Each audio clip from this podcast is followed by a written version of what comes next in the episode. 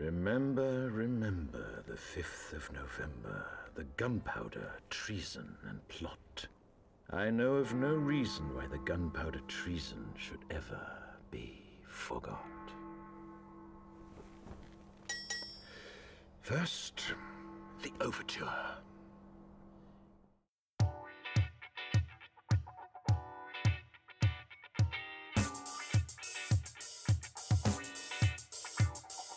Welcome back to another episode of Debatable with your hosts Nina and Kyle. I'm Nina. I'm Kyle. And it's the 5th of November, which makes us have to ask why is it so important in the first place? Well, the poem says that we should remember the 5th of November.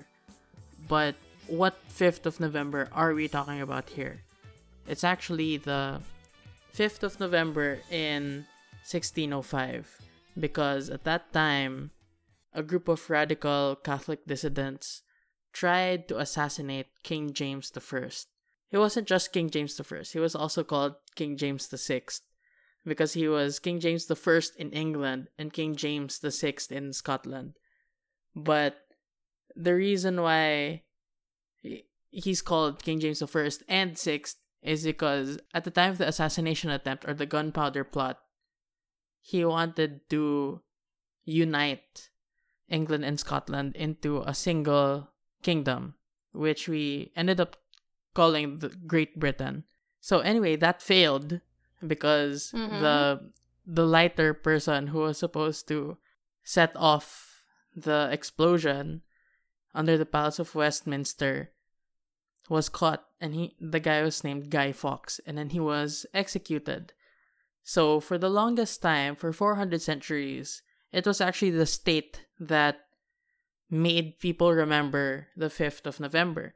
And that's because it was the very, very early British state. But according to the government, even when they were just a young state, they were already super duper powerful enough to catch every assassination attempt. So it was part of propaganda, but it was eventually reclaimed, co-opted, co-opted yeah. by by yeah. anarchists.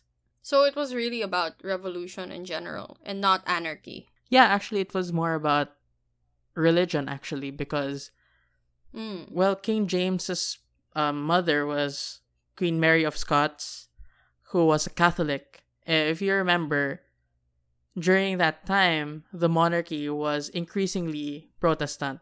So when people found out, especially the Catholics, when they found out that King James's mother was a Catholic, they were very hopeful that he would end the persecution of Catholics, but he didn't. So that's the reason why they were super mad about it, and that only contributed to a bunch of people wanting to have him dead or assassinated. Hmm. So Guy Fawkes was used by the government to sort of show that, you know, if you try, you're going to end like him, who failed, who basically made everything crumble, you're never going to succeed. When did that change? How did the co opting happen? Well, what happened was the state said, okay, 5th of November, let's commemorate the failed plot and the execution of Guy Fawkes. So what they did was every single year they get an effigy or like a stake and then they burn the image of Guy Fawkes there. So actually, whenever you have these Guy Fawkes masks, you know, the anonymous masks or whatever, actually before the British state wanted to monopolize the portrayals of Guy Fawkes. But over time it became more and more secular because what happened in the first few years was that there were more and more sympathizers of Guy Fawkes, and then they rioted during the 5th of November. So they changed it. They turned it into bonfire night. But then more mm. and more hmm. people were going like, instead of burning Guy Fawkes, they got images of um what people perceive to be authoritarian leaders like Margaret Thatcher or George W. Bush, Ronald Reagan, those kinds of people and they were the ones being burnt in the bonfire. So it was a slow but sure co-optation of of the image of Guy Fawkes and the gunpowder plot by people who are just against overreach of state power. But more than that, Guy Fawkes and even his name, like his image and his name, they're both symbols that became part of the collective consciousness to the effect that the state could not control the meaning of those symbols. So, Hmm. you know about Guy Fawkes masks, right? Like they're the symbol for Anonymous. They're also the V for Vendetta. And also V for Vendetta. If you're if you're not aware of Anonymous, you know. Yeah, so you have that, which meant that in, in V for Vendetta at least, what happened was everyone who wore that mask had anonymity, and everyone who wore that mask represented an idea that the government could not pin down. So behind the mask, everyone's identity is hidden. And that's the same thing for Guy Fawkes, like the name.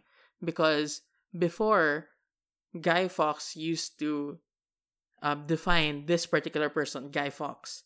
But actually, he he let go of his name.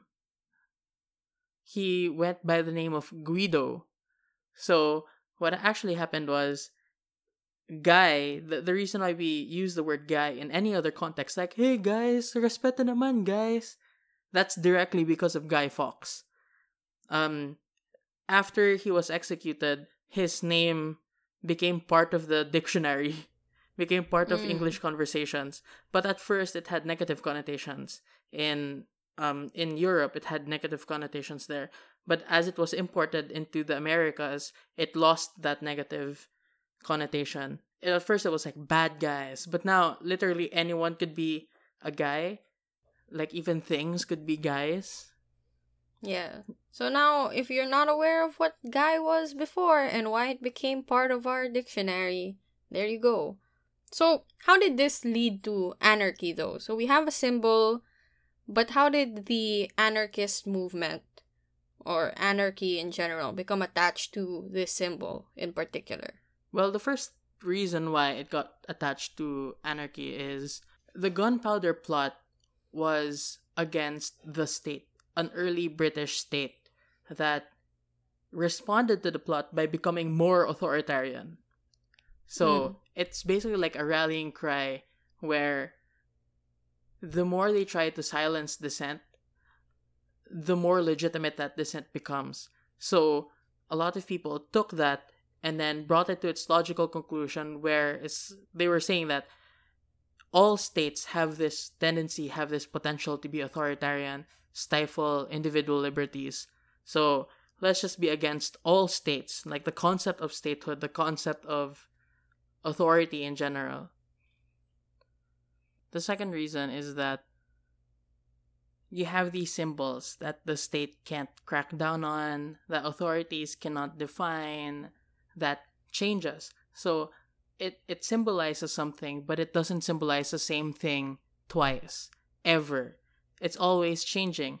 And it is a way for the anarchists, so they they took it because it's a way for the anarchists to disrupt what they call the state's representational order. Because you have what they call free floating signifiers that makes it impossible for the state to outrun the evolution of the use of those symbols. So, which is why it, it's also incredibly easy to hijack, by the way. So I'm being fair and balanced here. But Mm. it is incredibly easy to hijack, but it is very easy to reclaim it as well. Yeah, that's why you have issues with fake anonymous groups. I mean, anonymous the group, and then there are fake members that try to claim to represent them, and then we're never sure, especially with all the fake Twitter accounts, because anonymity is a tool that can be used by anyone and is used by everyone, which I guess leads me to my concern with anarchy. But before that, you know, more importantly, what really is anarchy? I think we've been talking about anarchy. Yeah, In- you're right. Yeah, sort of a. Uh, it's also become a floating signifier, but we haven't really defined it for our listeners. Yeah, so anarchy, I like to think of it as more of a mode of organization that does not rely on authority. So the term anarchy doesn't mean no order, doesn't mean chaos, right? it came from Greek roots, which basically mean no authority. So we're not against order. We're anarchists are not against order. They're against Mm. authorities. So Had a slip there, Mhm. revealing your political alignments. I see. uh-huh. Okay, for the purposes of this episode, um, Kyle will be an anarchist. But just for this episode, it's not um, an ind- uh, indicator of our actual political views. Yeah. We are just hypothetically having discussions of the pros and cons of these outlooks.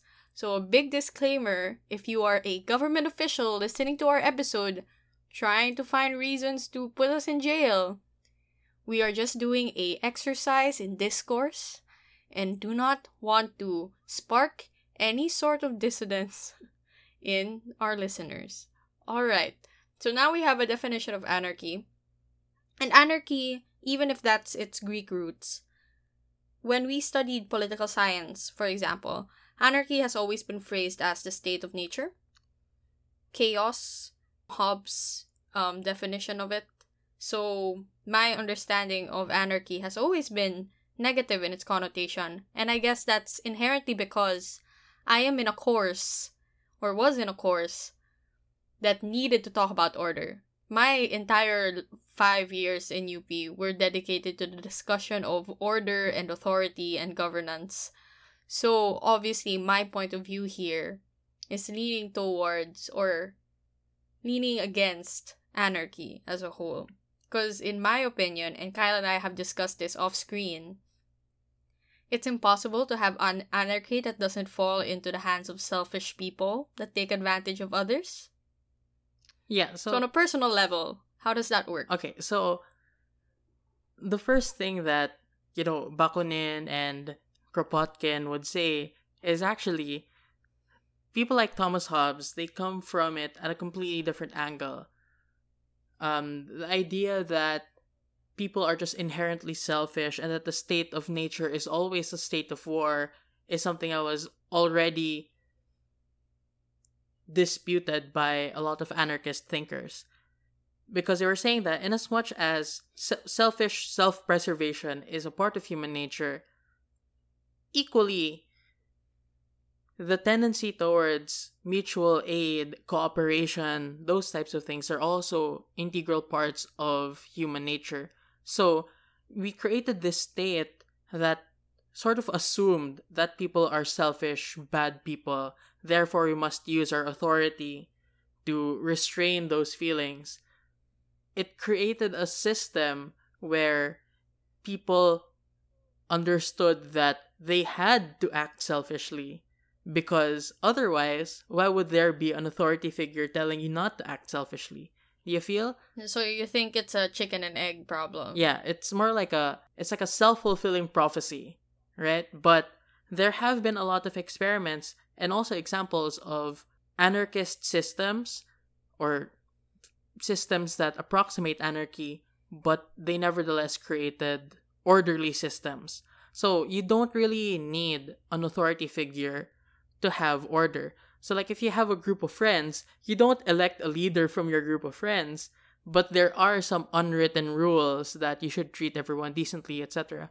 So there's this theory called the theory of spontaneous order, where it assumes that given a common need, there will be a collection of trial and error um, and improvisation that evolves order out of the situation, even in the absence of authority figures. And the order that you create there, it's going to be more durable than the one imposed by authority because under a spontaneous order, everyone actively consents or volunteers to be part of that order. So there are lots of examples for this. Um, the first I think we can look at is an experiment where I think it was the the Pioneer Health Center in Peckham, London. They had an experiment where they created basically a social club. Basically like Redacted. or whatever. Like you need to Mhm. buy into it first. Um and then you enter as I'm a- gonna bleep out my address, oh, sorry. by the way. It's like one of those places where you buy into it so you could use the amenities. Except in this instance, members join as families and then they could do whatever they wanted with the facilities. And there was a moderator for the experiment, but the only thing that the moderator had the power to do was to prevent people from exerting or dictating based on authority. So, in effect, the only thing that wasn't allowed was to use and exert authority on other people. So, what happened was, for the first few months, there was like absolute chaos because you had all these children who were just willy nilly using the facilities.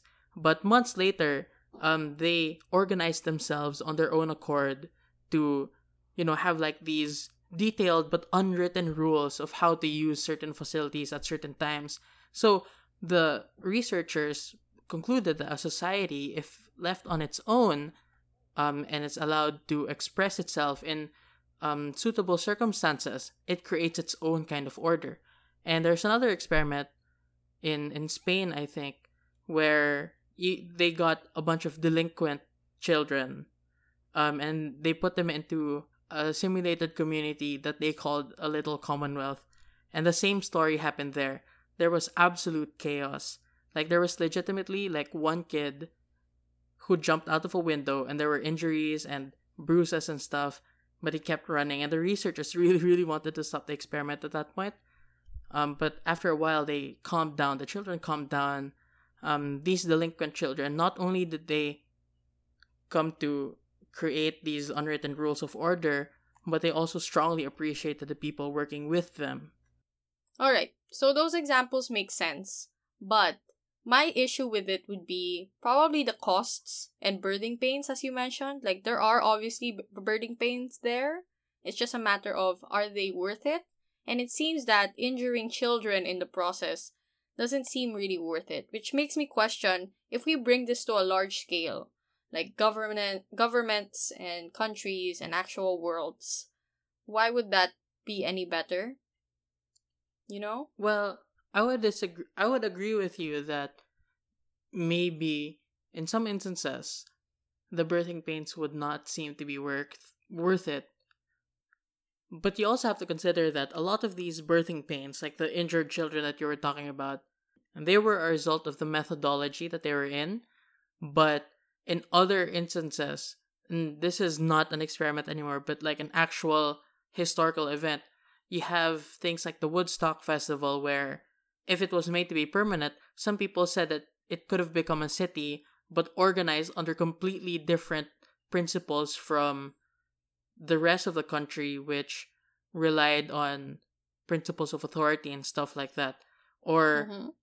during the Second World War in Europe, in 1946 you had thousands, like tens of thousands of homeless people who occupied army shelters in England and Wales in order to support the troops, like to make army camps feel more homely by doing communal services like communal cooking, nursery, laundry, whatever. So, in other instances, you don't have that much birthing pains actually. It all depends on the circumstances that led to the group coming together. So if there was a common need in the experiments that I was talking about, there wasn't a clear common need for the families or the children to come together. But even without that common need, they still created that common need, which is let's reduce the chaos here. So every society, with or without leaders, they're always interested in reducing the negative effects of chaos by creating order. So even if they don't have leaders, it is completely possible to expect people to do certain things. And it's reliable. Most of the time, it's reliable. There will probably be some individuals who are selfish, but you can also expect that in any other situation, right? But at least in more anarchic systems of organization, the rest of the people there, when they learn or accept these like unwritten rules of order, or they might be written, it's just that there is no authority to like tell them these are the absolute um things that we will enforce because everyone actively volunteers to be part of that society, it's much less likely that you're gonna have those really, really selfish Lex Luthor type people who will try to actively manipulate people to be better off as an individual. But I think that idea of not having no authority, however, doesn't really deal with the people who you claim to be selfish. Because the Lex Luthors will still exist. It's just even going to be harder, in my opinion, because you don't have the active resources to deal with people like that. If anything, you're going to promote people taking authority into their own hands by being vigilantes and murdering each other, for example. So even if there are written or unwritten rules, if no one can enforce it, what's stopping them from descending into the state where, you know, anything goes and to protect yourself, you must do what you must? Well, okay, I would answer you with this there is also similarly not a strong way to expect or enforce international law for example. Like there are totally expectations that people will comply with their international obligations in good faith. And we do know and I, learned this from you that the international community as it exists right now is an anarchic system. Yep. But a lot of people still say, I think it was Demat- D'Amato who wrote this, but he said that international law is still law because it's just it just so happens that its enforcement mechanisms are different. The enforcement mechanisms under international law and other anarchic um, systems isn't so much like police, like threatened deprivation of liberties, but more so the idea that other people within that community might not be willing to engage with you on valuable levels or like invaluable interactions if you do not abide by these rules. So it's the same reason why even the United States, for example, they're notorious for they're just as notorious for like not signing into crucial um treaties, right? That they're not even um they they're not even parties to the UNCLOS, but they still follow the principles enshrined in the UNCLOS because if they don't, they know that more and more states would be less likely to be willing to treat with them. And that's the same thing with that's the same thing with other anarchic systems where if you're just like a straight up douchebag, no one would want to interact with you and you need those interactions because in those societies you can only get by with mutual cooperation or mutual aid so i disagree there because even if i told you that the international community is anarchic it doesn't mean i agree it was a good thing because i don't think international relations is working i don't think that it's effective I think that the only reason it holds up is because of the authorities of the individual nations that like stop them from violating things because there are going to be consequences in their home countries and in their own areas. So, for example, a lot of wars happen because of authority, yes, but I feel even in the absence of authority, those things would still come about and would happen worse off if there are no consequences that they can see in the long term because they aren't written down or aren't abide by because there are no real systems to enforce those things if ever right? So in my mind still as much as i agree with you in principle that this current system isn't working i don't think switching to anarchy would make it any better if anything i think it just exacerbates existing issues we have now and makes it harder to escape from those things. Why is it impossible, for example, to just reform um, authority to be better instead of leaving people to their own devices? Okay, I have two issues with what you said. The 1st Mm-hmm. issue that I have with what you said is the idea that you have all these problems and they could have been solved with more authority in the international community. But actually, I would say that it's the, the, the opposite is true. Like, you have all these problems that the UN Security Council could fix hypothetically, but because they're in positions of authority that they have their own interests, they actively veto things that might be good for the rest of the world, right?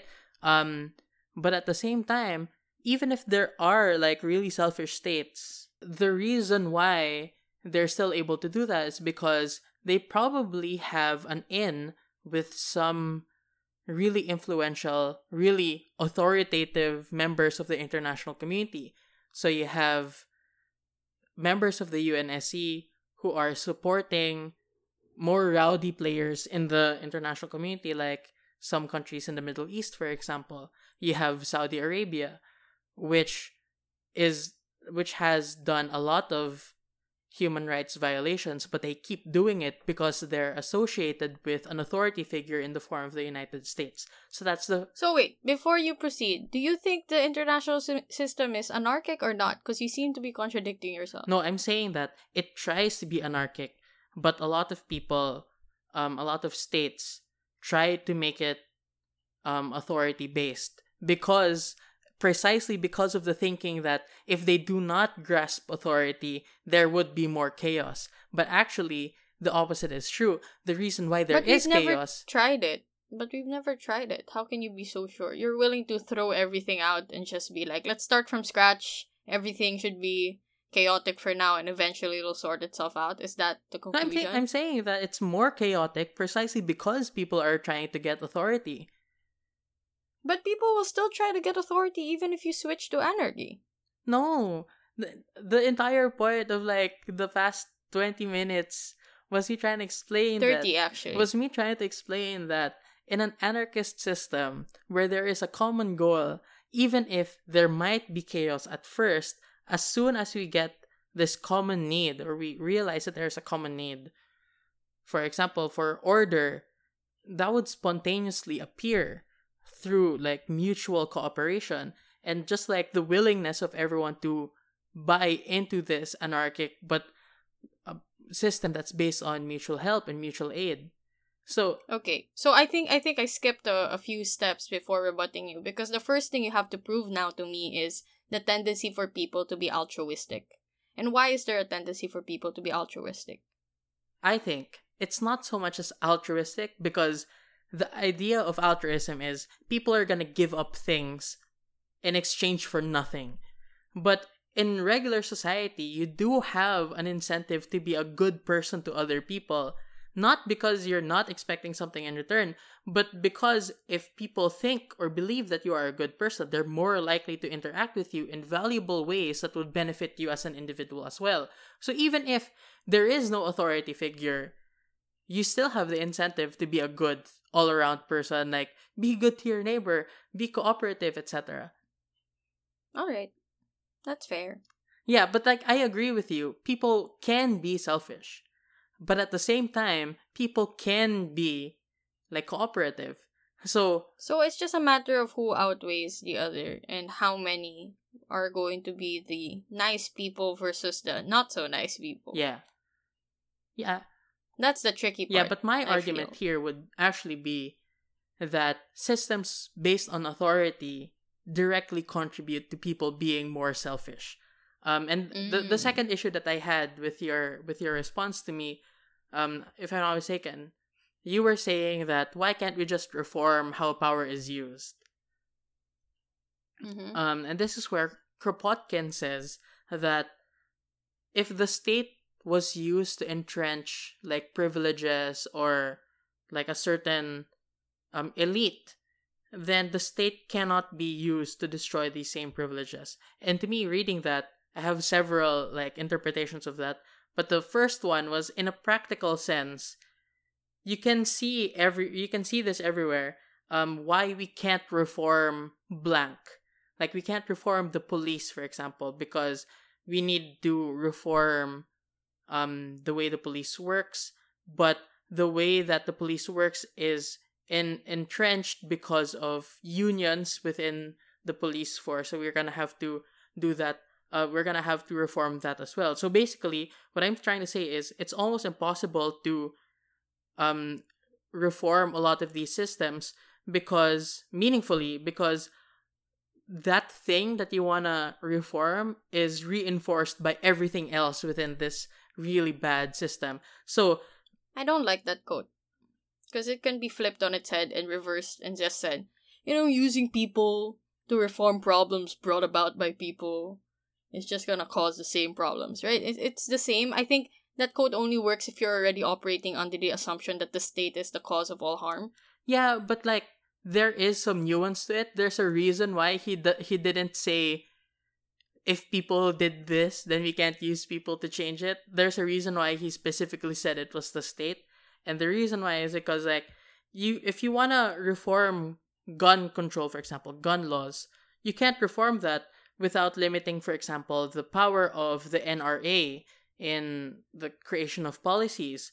But you can't reform the NRA or limit the power of the NRA without changing how politicians are elected, without changing how politicians get to create their policies. And you can't do that without either changing how Congress works or without changing how corporations work. And a good way to do that is to either amend the Constitution or get rid of it or create new laws. But the problem there is how can you create new laws to reform any of that if it's going to be blocked by the NRA? So get rid of the Constitution, is what you're saying. And somehow it'll be fixed? The thing about anarchy is, it's not trying to supplant this old order with a new order. In fact, a lot of it is, though. a lot of these a lot of these a lot of formal definitions that... of anarchy use violence as a means to get to a state where there is no state. So you cannot just say that it's not inherent to anarchy if one, a lot of definitions use it, and two, to get to that point, there will be inevitable consequences through the use of violence, through the use of burning pains, and through, I don't know, things that you might be opposed to. The problem here is, I think, if the definition says that anarchy is inherently violent, then it's a wrong definition. I would say, actually, that the main goal of anarchy is, again, what I'm saying is not necessarily to supplant a, a not necessarily to supplant an old order, but it's more of there are already seeds within this order that might grow into a better system of organization. And we just have to extend those seeds by consequently minimizing the effect of the things that restrict it, like authority. Isn't that a form of reforming, though? To reduce certain restrictions is also a reformation. You're assuming reformation only means adding more laws, but it could be removing laws that don't work as well. Which aligns with your view then. No. The, the again, there's nuance here because it's not a simple matter of creating laws or not creating laws or removing laws because either way, those laws will have to be enforced by the state. And the state, in order to enforce things, will inevitably have to use rights that people gave up to the state. Um, so w- what I was mm-hmm. saying was, um, it's I, first of all, it's not reform because it's not as simple as creating or reducing something, but more of even within this authoritarian system that we live in, there are some pockets where people organize within themselves and create spontaneous order, why don't we just expand the reach of that? You know, why don't we just expand the reach of that using the principles of like mutual aid, cooperation, and by doing so, we may be able to reduce the relevance of authority in general. But if there are situations where authority figures are actively trying to prevent that that's the point in time when violence may be used. But I am I will go on the record. I I do not like celebrate or I do not condone, I do not encourage any form of violence, mm-hmm, especially mm-hmm. in this economy, guys. But but I think in general, in principle, enforcing social welfare, for example, let's say we can reform things. Let's say that we, we get to a place where we have a welfare state that's adequately functioning like Scandinavian countries. Let's say. I still think that in principle, enforcing social welfare comes with telling people what to do. Um, if, and if they can't do that or if they don't do that, we'll use the police on you. So it's still Yeah. using an oppressive structure to get what you want at the expense of personal liberties. But if the state has, okay, again, but if the state has claim, for example, on land and capital, like what, s- like what we want in so under socialism, right? We, we want the idea that a lot of the capital will be transferred to the state so that the state can make its own allocations or make it so that the fruits of capital, the fruits of production, will be given to the workers instead of the capitalists.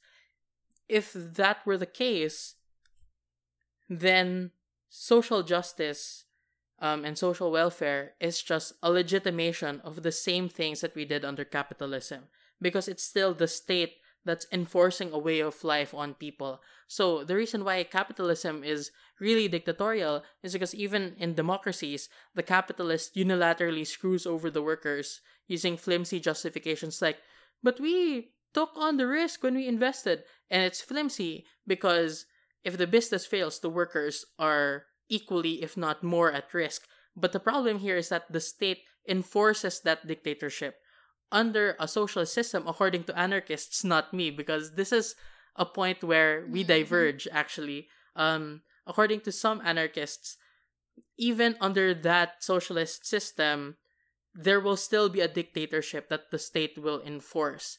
It's just that um it's it's a dictatorship of like the the workers the workers the the proletariats um which people some people would say what's so wrong with that but some anarchists say that the problem with that is you're substituting social welfare for actual social justice and they think that social justice can only be achieved when you have a lot of these fundamental liberties that you cannot take away at any point and the only way for people to res- to have their behavior restricted is if they volunteer to do so in order to help the greater community which under a system of anarchy they expect would happen anyway hmm. A lot of anarchists actually are anti-capitalist, also anti-socialist. They're like there as a third option, right? yeah Yeah. But but also a lot of the thing about anarchy that I, I like even if i don't necessarily subscribe to everything is there are so many ways that you can arrive at the same conclusion. Because what you said is true. A lot of anarchists do think that anarchy is an alternative to capitalism and socialism. But other anarchists say that actually we are the most um liberal. Like we are the most right wing a lot of other anarchists say that they're the most left wing.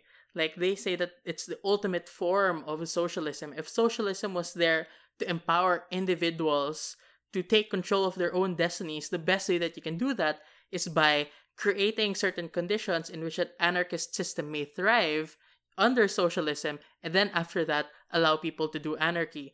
But oth- other people on the right, they say that, well, democracy and capitalism in general is based on fundamental freedoms of individuals, then anarchy is just, you know, the absence of government power and the the state's inability to enforce any rules. So I can imagine a lot of capitalists would say, let's be like anarchists, okay? You all like consented to being my workers. You know? So Mm. so you can you can tell that at this point it's kind of a slippery idea of what it is. I mean, yeah. I mean, in recent years, we've seen a lot of it, which is why it's surprising to me that in political spectrums, most of the time, um, in the bottom left corner of it is always anarchy, like extreme anarchy, when in reality, you can also see it, as you mentioned, in right wing. And that's why movies like The Purge is an example of anarchy taken to the extremes because of super huge authoritarian gov- governments that dictate that you should have 24 hours to do whatever you want. So it's like an enforced anarchy on people, you know? Yeah. Um so anyway, I, I think that's a good summation, but there is another principle that I think is worth mentioning because this was this episode was my idea because I'm a big fan of V for Vendetta Anarchy. and and also Sorry. Anarchy, but like more so V for Vendetta, like. But in the movie and also in the comic book, Graphic novels. or sorry, graphic novel. in those pieces of media, you had V, the anarchist, saying that actually the reason why we have fascism at all is because of the people who allowed fascism to exist. So it's in when the movie came out, it was during the Patriot Act era. So he was saying that actually you have yourself to blame for voting in George W. Bush. And in the movie, he was saying that the reason why people did it, why they acquiesced to fascism, was because of fear. And in the Philippines, you can see that a lot of people acquiesced to fascism because of the same idea of fear. Like, it, it's just that where 2001 or early 2000s America was afraid of terrorists, we were afraid of drug addicts or drug abusers. So a lot of anarchists just focus on like you are to blame because fear, but I disagree with that because I don't think it's just fear that makes people bring fascists into power. I think beyond that, even if there wasn't anyone to be afraid of, there still is a tendency to elect fascists. And the reason for that is, I think the root of why people feel powerless is actually because they willingly surrendered their rights to the state.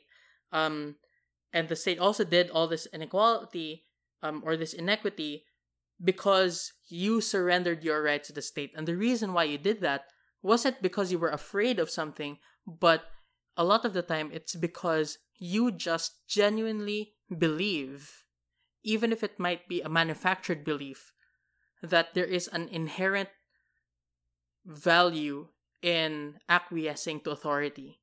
So there might be Mm. limits, but in general, people say that there is a value in authority figures. And this is where a lot of anarchists believe is the root of the problem. Okay, I think that was a good summary of what anarchy is able to provide. Um, in summation, it's something worth knowing about at least. Not just because it's the 5th of November, which is important and you should read up on it by the way, it's very interesting, but also because with all the political changes now and all the debates on politics, it's worth noting that there are just more than two possible systems that exist and that we should be open to options because even if we don't adapt them, at least we know about them and we can pick up parts we want. And it helps you as well as a person form your own political opinions and beliefs. So I hope that this episode was insightful. I hope that you picked up something from it. It's not our goal to convert you in any way towards anything.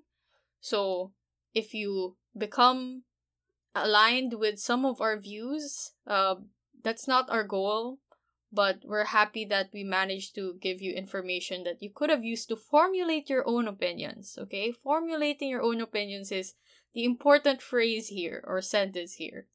Yeah. Okay, What's that's all. interesting is actually the two of us in real life were both pretty like pro state.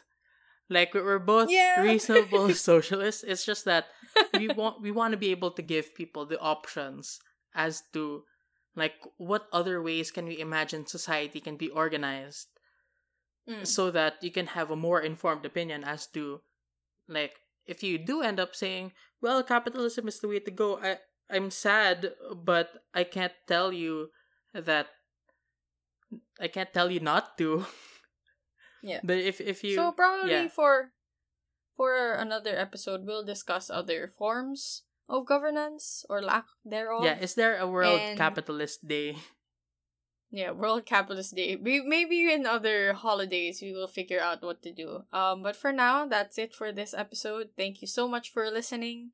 Um, we hope you learned a lot, and we'll see you in the next one. Bye-bye. Bye.